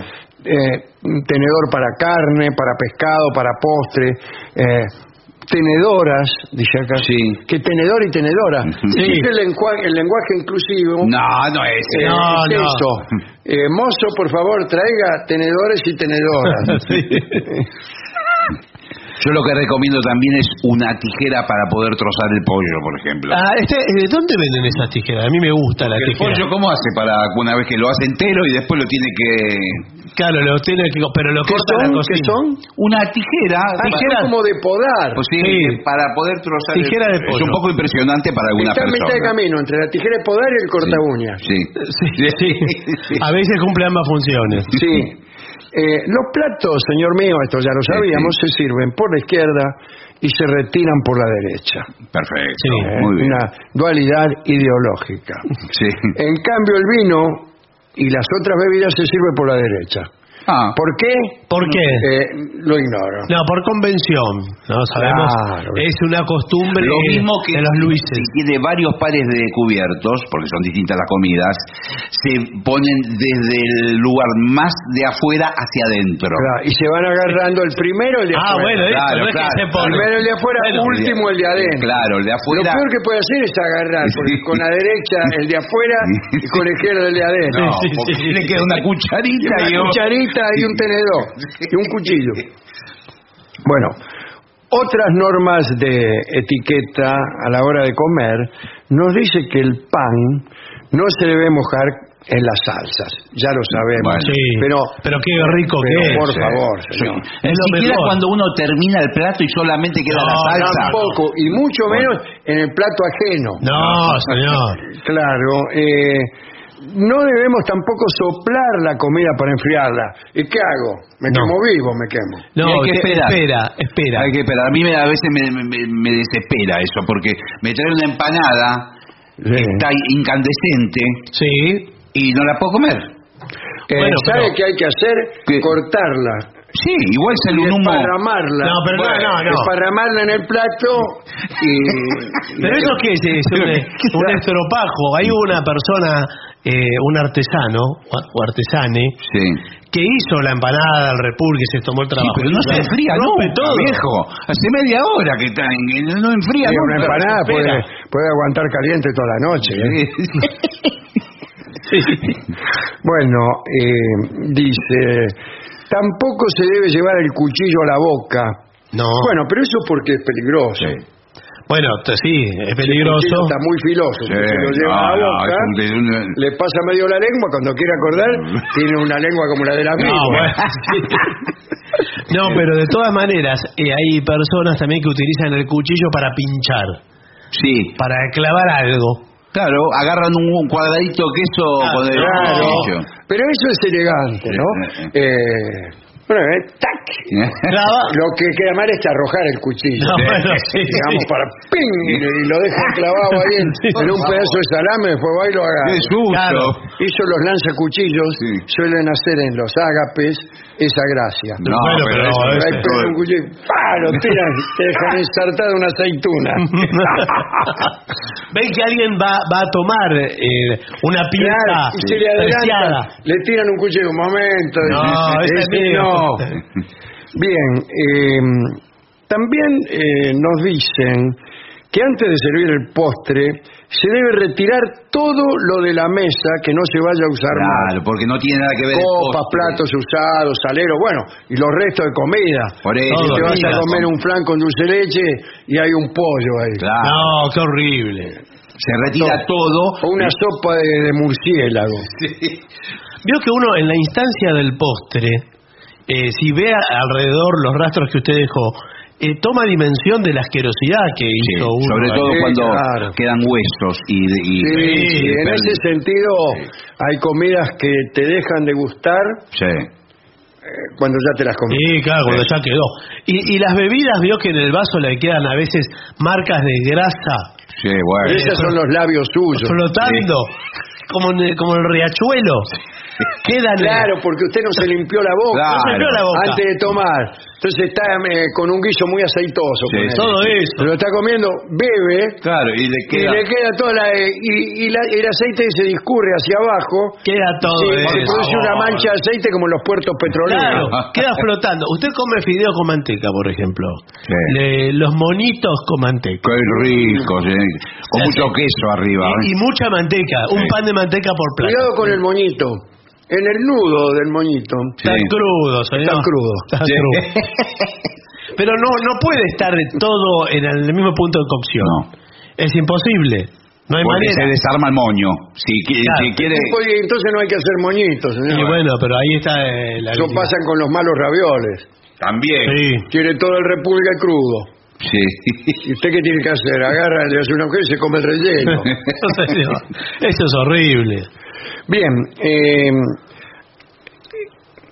las carnes, disculpe que... Sí, bueno. ¿Por qué lo dice en plural? Las carnes se debe cortar solo el pedazo Sí. que se comerá en ese instante. Insiste. Claro, no Claro. hacerse cortar por su madre. el- Todo. el- el- ¿Cómo se llama? La milanesa. Como Ah, pero a mí la milanesa me gusta cortármela toda primero. Sí, Toda, En todos cuadraditos. Todos en cuadraditos. Y después y el puré, entonces, eh, la voy arrastrando por el puré. también se lo puede hacer cortar por el mozo. Sí. Y bueno. Bueno, pero ¿qué pasa en el caso? A mí me gusta muchísimo el bife de cuadril. No tengo ningún problema en decirlo. Lo felicito. Bueno, que viene con un hueso al costado. El bife de cuadril. Sí. Primero corto. Usted le, lo, Lo saca separa. el hueso. No es que viene con el hueso, no, eh, no se lo pone en el hueso, Bueno, ya es así. Bueno, yo lo separo, corto, dejo el hueso y, y dejo la carne y ahí la empiezo. a Y usted no le puede pedir al mozo incluso que se lo lleve el hueso. Porque el hueso que permanece en el plato Sí. mientras usted Sí. ya se ocupa de la parte interesante del bife. eh, Molesta. Es una molestia. No, sí, y, además y- y más, se mezcla con la guarnición del bifecito. es horrible. Sí, sí. Eh, el puré o lo que sea. A mí me gusta muchísimo con huevos fritos. Bueno, Más el huevo bueno. frito es estorbado y roto a veces Sí, por el hueso del bife de cuadril, Sí. mozo. Además la presencia del hueso es un rastro del animal que fue Sí. el churrasco. Bueno. Eh, Y ese- que no es que ese está pasó. presente cuando uno ya terminó, No, sino claro. que antes de empezar Claro. Sí. está a la vista el hueseli. Sí, es feo. Bueno, eh, esto con respecto a las carnes. Dice también que eh, no debes usar el cuchillo para reempujar la comida hacia el tenedor.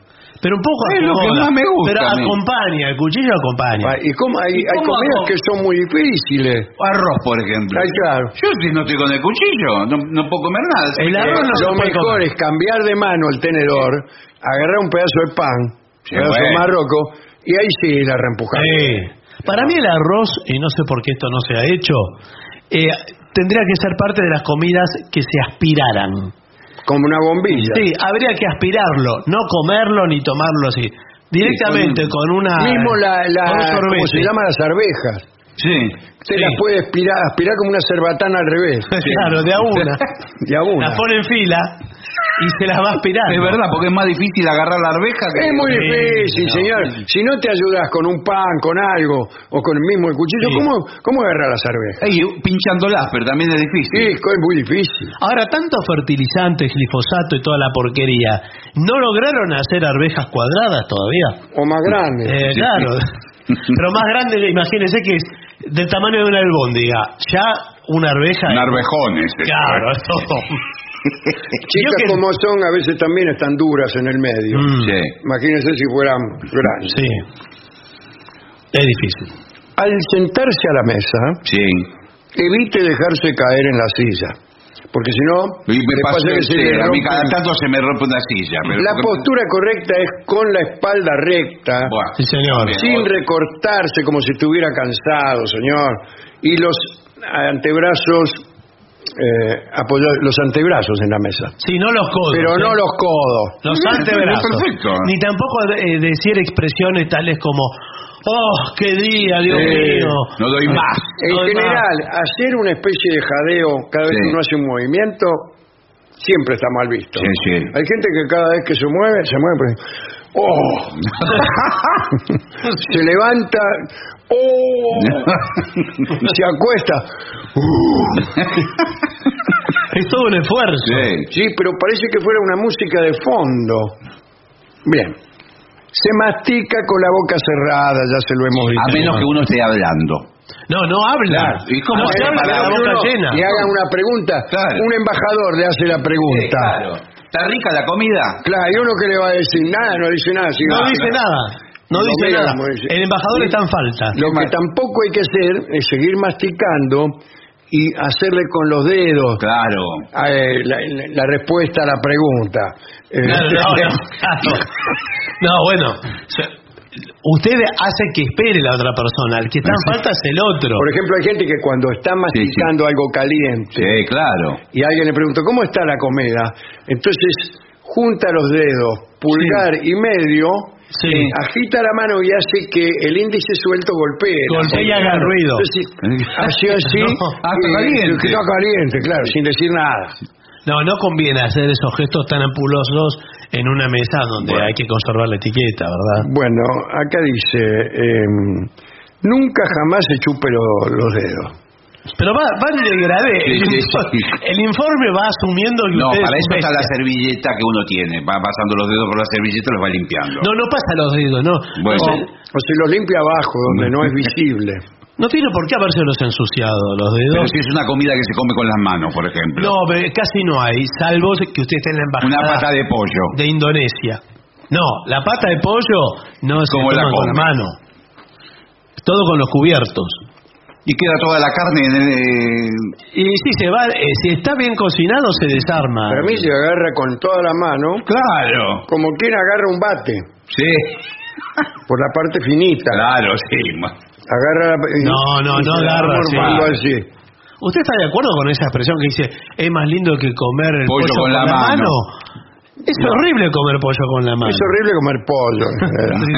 Bien, eh, no se chupe los dedos, ¿eh? sin importar qué buena está la comida, porque Claro, claro. cuando hay una expresión, Sí. es decir, este, estos videos están para chuparse los, Sí. los dedos. Los dedos. Sí. No, le- esas, todas las expresiones con el verbo chupar no Claro. corresponden Bueno. en ninguna mesa. Claro. Me parece ¿Qué que no tal? ¿Cómo están los huevos, señor embajador? y queda feo. Es horrible. Si al servirse se le cae algo, Sí, hay que dejarlo tirado. sí, por la duda. Sí, me cae dos mil mangos. No. sí, sí, déjelo. Pero digo, no va a juntar... Dígale al mozo que le traiga otros dos mil. Pero no va a juntar algo que se cayó y volver a No, no, comerlo, señor. No, pero sobre todo, por ejemplo, si a usted se le cae un huevo, eh, un huevo duro, Sí, ese se puede lavar. vio que el huevo duro es Sí. casi no parece comestible. Tiene una Es un envase. ¿Pero usted dice huevo duro con cáscara? o No, sin cáscara. Ah. Eh, se le cae el huevo duro, vio, un poco rebota el A veces rebota, si es que no se despedaza. Sí. Eh, claro, pero usted no lo toma del piso, por más que quede entero. Yo creo, yo. Igual si me parece Lo que- patea para adelante, me parece. Sí, sí. Y- Pero se lo comen los perros, se lo comen. Sí. ¿Comen los huevos? Le- Sí. No, yo creo que los perros. Se vuelven le hace- locos. Sí, le hace bien. Bueno, en todo caso, si le cae algo, acá dice, júntelo con el cuchillo perro se llama. y póngalo a la orilla del plato. Lo que no Ah. debe hacer es comérselo, Claro, claro. Ah. ni agarrarlo con la mano o ponerlo otra Por vez en el ejemplo, un plato. gnocchi Ah. con salsa se cae al piso. Ya se adhieren cosas en el gnocchi, no lo va a comer. No, claro, que no lo va a Bueno. Pero comer. tampoco lo va a agarrar con Pero el lo va a cuchillo. agarrar y aparte es difícil de agarrarlo. el Y, gnocchi. y aparte el gnocchi por ahí se le va lejos. Sí. Usted se tiene que levantar para agarrarlo. Y lo trae. Y lo trae así con el cuchillo, mostrándolo y y sonriendo. Si no le pide a otro, ¿me alcanzás ese gnocchi que es mío? No gire el plato para comerlo del otro extremo. No. Este es nuevo para No, mí. claro. Hay que traer a donde está uno todo lo que... El plato queda fijo. Sí, queda fijo. ¿Usted la guarnición la pone a la izquierda o a la derecha?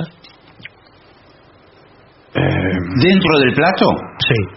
Porque muchas veces se puede comer desde la fuente la guarnición. no, no, la guarnición en el bueno, Eso es mala educación. Bueno, bueno, bueno. Más si, si la fuente es El común. plato principal es común y usted usa el mismo tenedor No, para agarrar señor. puré y comerlo, Sí, sí. resulta que al cabo se empieza a mezclar su saliva. Discúlpeme, Sí, bueno, ¿eh? sí, lo dijo pero usted. eh, esto es una parte asquerosa del programa. Sí, entre Pero otras. es así. Pero supongamos que entre los tres pedimos papas fritas de acompañamiento. No, se sirve cada uno en su plato. Comemos del medio. No, pero yo no tengo por qué estar comiendo eh, con salpicaduras de No, y menos si usted las agarra con la mano, y peor, si agarra una y, y no la encuentra satisfactoria y la devuelve. Eso está muy mal. Pero bueno, yo creo que la guarnición va a la derecha y, Sí. el, y el- lo principal a la izquierda. Cuidado con jugar con la guarnición, ¿eh? Porque hay gente que eh, agarra, le pasa el tenedor arriba del puré, Ah, sí, eh, en uno y otro sentido para formar una cuadrícula. Sí, para dibujar algo ahí. Sí, eso está mal también. Y bueno, pero lo que pasa, eh, lo hacen los chicos, ¿no? Y finalmente, último eh, consejo. No es adecuado, esto nunca lo había oído tampoco, ¿eh? Tocarse el cabello ni la cara mientras come. Sí, es verdad. La cara La cara tampoco. se la puede tocar porque a veces un resto de comida le puede Sí, bueno, pero apenas, la- pero no y ahí sí, lo que conviene es se la saca con el dedo, con Bueno, qué se la va a sí, sacar. pero tocándose accidente. la cara constantemente de, de- de- de- es asqueroso. No está, y, y tocarse el cabello. También, todo el tiempo. como hacen eh, algunos conductores de, Sí. de televisión que a cada Sí, rato sí, no, no. se acomodan el pelo. ¿Por qué? Porque usted por ahí se peinó a la gomena, Sí. discúlpeme, ¿no? Sí, dígalo. Sí. Y, y le queda Toda la, toda la mano con, con capilena, Sí, ¿viste? con sí. Y después con esa misma mano por ahí agarra el pan. Claro. Qué horrible. Lo parte, No. y usted se come el pan y dice, ¿qué es este pan? Es bizcocho de grasa eso. Y tiene gusto a tombril. Bueno, Sí. Bueno, eh, de todas Lo mismo maneras... que si tiene picores en la cara. ¿Pero qué le anda pasando? No. ¿Todo? ¿Le Eh, pasa no todo? se va a estar No. rascando. ¿Y, co- ¿Y cómo hace? Bueno, pero p- a mí me pica la nariz. No voy a estar rascándome la nariz. Pelea, es pelea. Bueno, adelante de todo el mundo. Bueno, Y desde luego que no. del plato de la guarnición. Sí, ahora eh, las Y manos... menos rascarse con los cubiertos. Sí. No, A veces uno señor. está, es un Sí, el movimiento automático se hace. Sí, con el- Igual que los que se acomodan el pelo, muchas veces están comiendo Claro. y por ahí le meten con el cuchillo, con el tenedor. Con el tenedor No, sabe no. que enseguida se rasca, ¿eh? Pero... Si usted tiene el cubierto en la mano, es que está cortando o pinchando la comida. Tampoco eh, puede hacer ademanes de la conversación con el cubierto en la mano. Ah, porque Bueno. por ahí le arranca una oreja a alguno. Sí, eso es No. cierto, es muy mala educación. Hablando la oreja tampoco. lo mismo que señalar a alguien con un Señala con el cuchillo. Eso me lo dijo este y usted señala con el cuchillo. Ni, ha- ni- ni haga que no con el cuchillo. No. Alguien está hablando y usted objeta, dice que no. ni, ni dice, está loco como el dedo en la sien No, con el O tampoco pedirle al mozo con el cuchillo, con el tenedor. eh, No, no, no. pan, por Sí. Y menos agarrar un pan y señalarlo. Eso no se hace. Le va, no, usted agarra un pan, lo levanta, mira al mozo y señala con, el, con otra mano, con el dedo así, y enarca las cejas. Bueno, pero Eso quiere decir más cu- pan. Cuando se termina el vino, sí se puede levantar la botella Claro. sí, y señalar. Ahora, ¿cómo es? Horrible eso.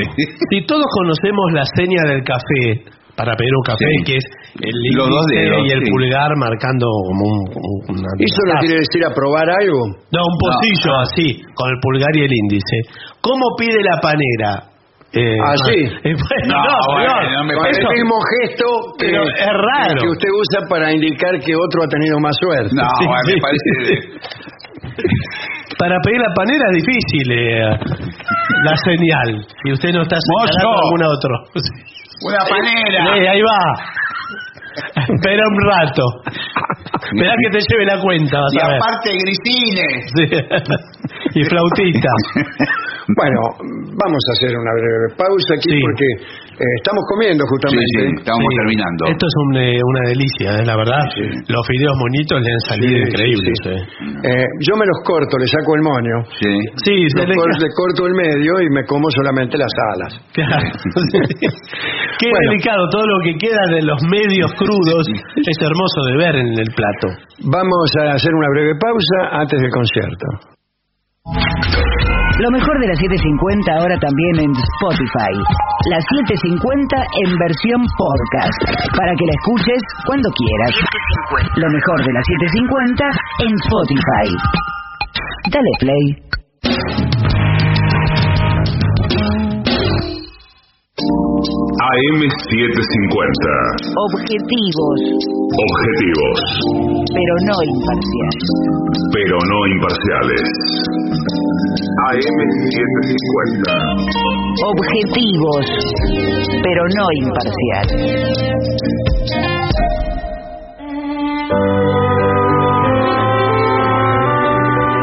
En La Venganza Será Terrible y ya viene, ya adivino su presencia, sí, ya llega a los estudios de AM750 nuestro querido, y nunca bien ponderado maestro, el sordo, Arnaldo, Gansé. Y acompañan esta noche a nuestro querido maestro, los integrantes del trío sin nombre, Manuel, Moreira. El señor Marresina de Caco Dolina y su babosa. Y el licenciado académico Ale Dolina. Muy buenas noches, maestro. Buenas noches al trío también. Hola, ¿qué tal? Hola, ¿qué tal? ¿Cómo le va? Muy bien, muy bien. Eh, One After 909 le piden en Bueno, eh, el 11 6585 bueno, 5586. Canción de los Beatles. Con percusión, con con pandereta, Sí, muchachos. sí, sí, sí, sí. Por favor. Vamos. Muy bien. A ver. Un, dos, tres y...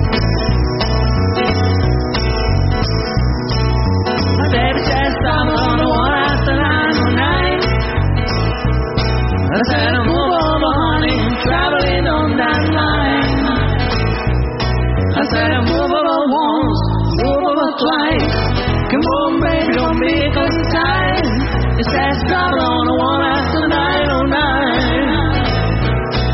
Well, I'm begging don't you go, I'm begging of my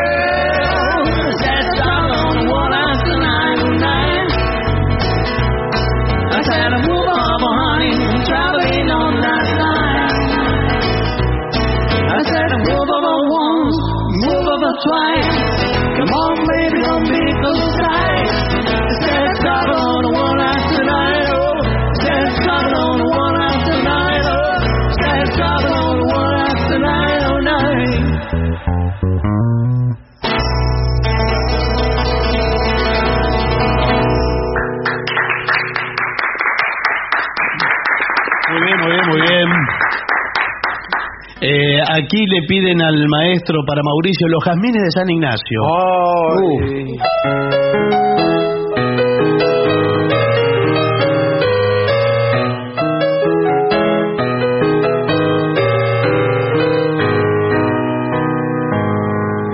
Lindo es el sol de mayo, tú eres más linda por tener amada. El domingo de Ramos en San Ignacio por la mañana. Compré jazmines, jazmines blancos, y al decirle a tu parda que te los diera, me miraron las negras de la recoba con cara extraña.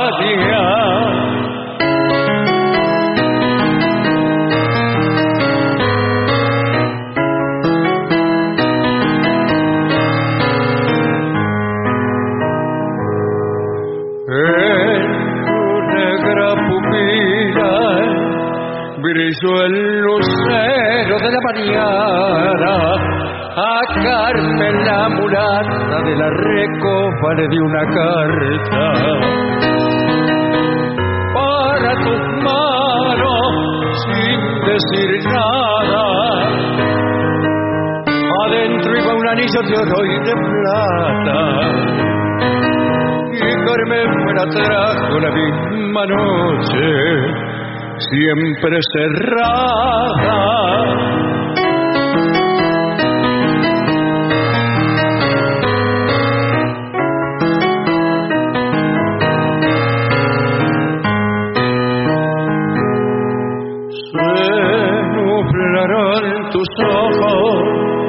Bajo la sombra de tu pestaña.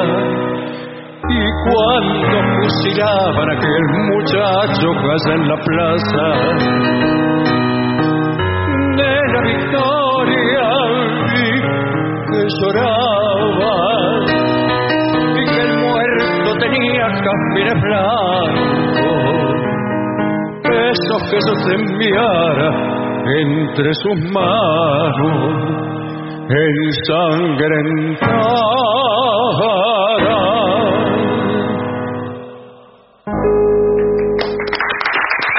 Muy lindo. 11 65 85 5580 el WhatsApp de La Venganza, a donde por ejemplo Mirta pide Fields of Gold. Uh, qué Uy, qué linda canción. A ver. Un, dos, tres.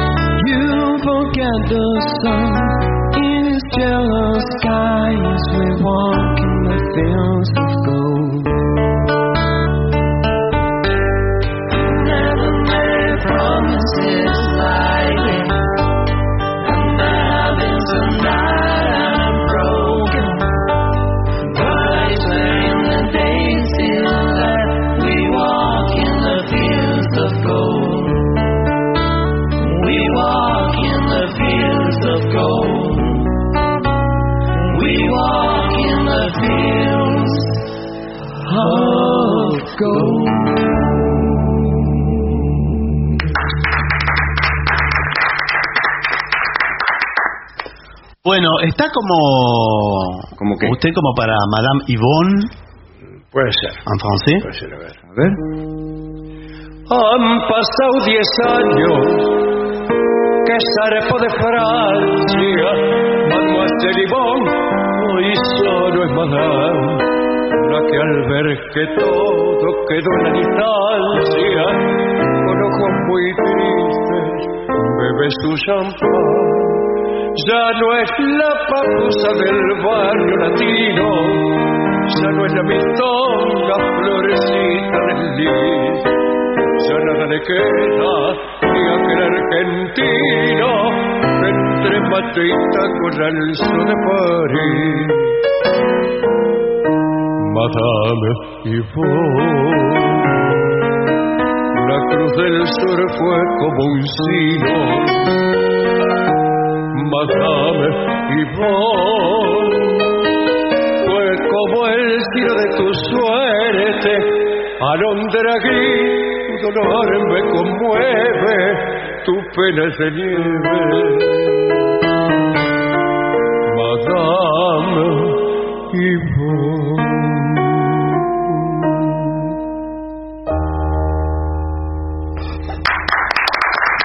Qué lindo, ¿eh? Bueno, amigo, no sé si vino el indio acá, porque a la radio no suele venir al estudio de. Esta vez sí. ¿Eh, ¿Vino? Sí. ¿Vino? A ver. Entonces, Vamos. Un, dos, tres y.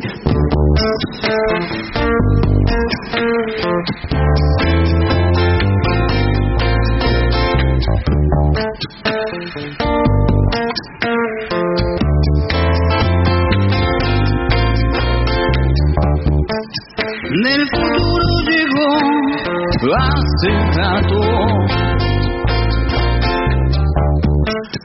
Todo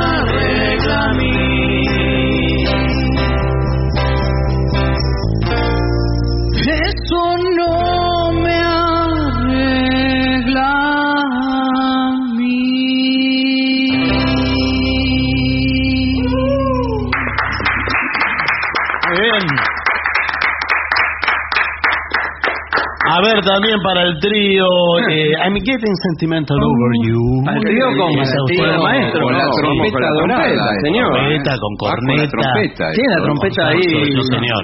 Bueno, ¿vamos con esta? Vamos. Un, dos, tres.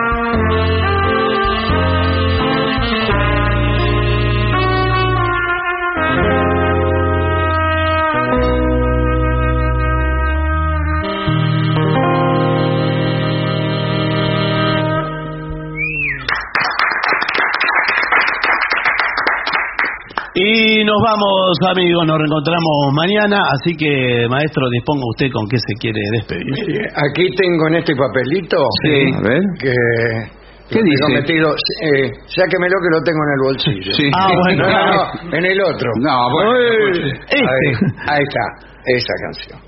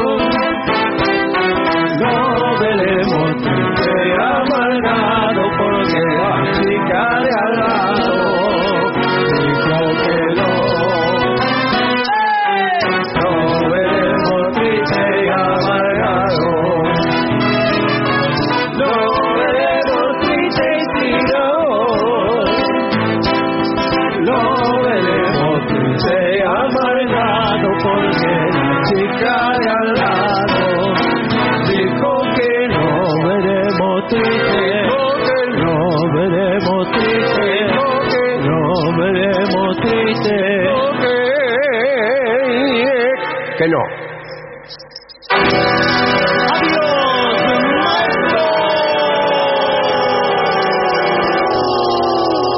Y para finalizar, dos palabras bastan. Gracias.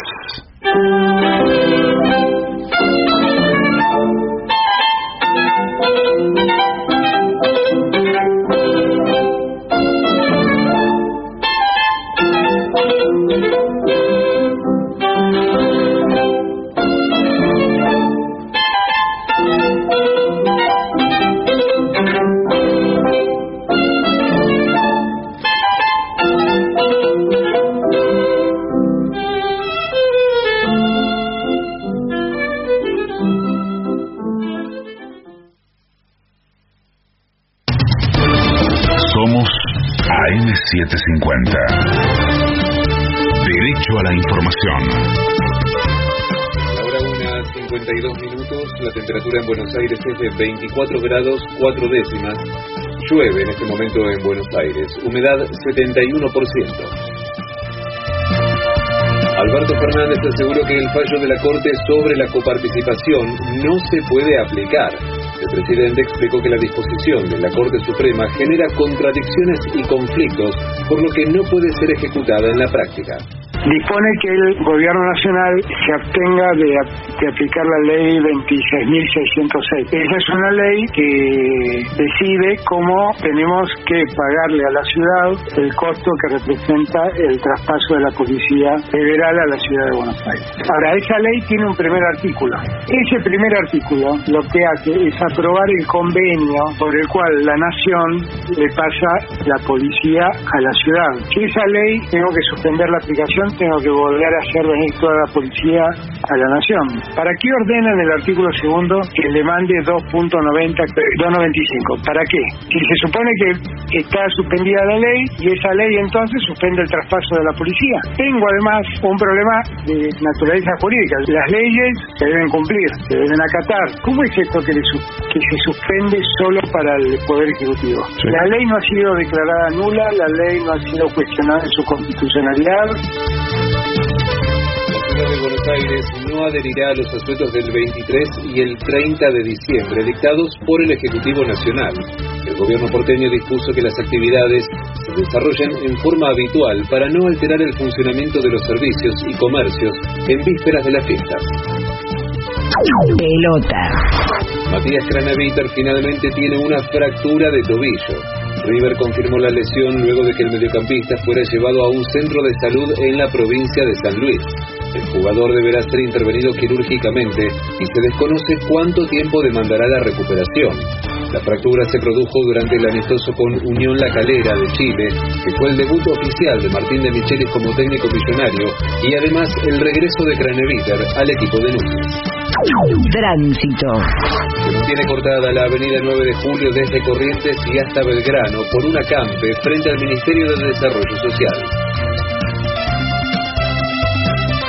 Buenos Aires, la temperatura es de 24 grados 4 décimas, llueve sobre la ciudad. Humedad 71%. Federico Martínez. Somos AM750. Derecho a la información. Más información en www.pagina12.com.ar.